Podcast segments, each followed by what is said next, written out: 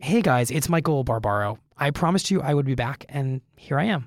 I've been off working on a new audio program from the New York Times, and it's almost ready. It's going to come out on Wednesday, February 1st, and here's what it's going to sound like. This is The Daily.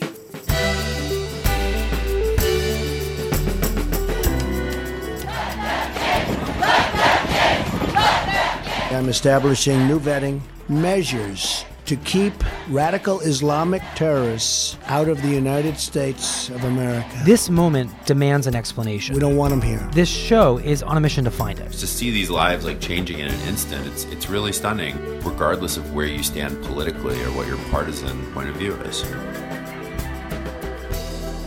We're in the middle of something big and complicated, and my colleagues and I are not just telling the story, we're living it. When you're reporting on these attacks Right. that are being directed by ISIS, Yeah. how much time are you spending in the dark corners of the internet where these people A lot, you know. are I, I, have. I, I brought my phone with me so you can see, but um, What app is this? the, this is Telegram. This is how they communicate amongst each other. The popular ones will have 2,000, 3,000 members within hours. From there, they start triaging amongst themselves. Those 2,000 people, any one of them is a candidate Yes. to be coached and coaxed into becoming Yes. a terrorist. So, if you think about the hurdle that this terror group has to cross to get somebody to carry out an attack, these attacks are supposed to be suicide attacks, right? So, you're looking for somebody who's willing to die. Yeah. You agree to do this, You die. You, are agreeing to die. To me, you know, that's the thing that I find uh, fascinating uh, about this. Like, and I still don't understand it. How is it that they are so convincing that they're able to get young people to throw away their lives, you know, for for this idea? This is how the news should sound, going beyond the facts to the questions and the ideas. All right, so Pat, I'm just going to ask you to like start off with the call and people. Yeah, so I just said, you know what? I'm I'm just going to call Trump. I still have his cell from my year and a half It's a 917 politics. number, right? It's a 917 number, and thought mm, he's probably going to be asleep. Maybe the cell phone is dead. I hadn't tried it in, in a month and a half. So I go into a private office. It's 1201. Call him up. Rings three times. Hello. and I'm like, Mr. President elect, it's, it's Patrick Healy, New York Times. Hello, Patrick. How are you?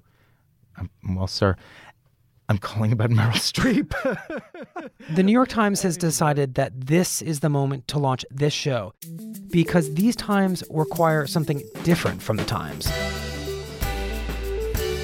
Introducing The Daily, 15 minutes every morning, Monday through Friday, starting this Wednesday, February 1st. We'll be at the top of the New York Times website and mobile app and on iTunes. Subscribe now, and I will see you there Wednesday morning.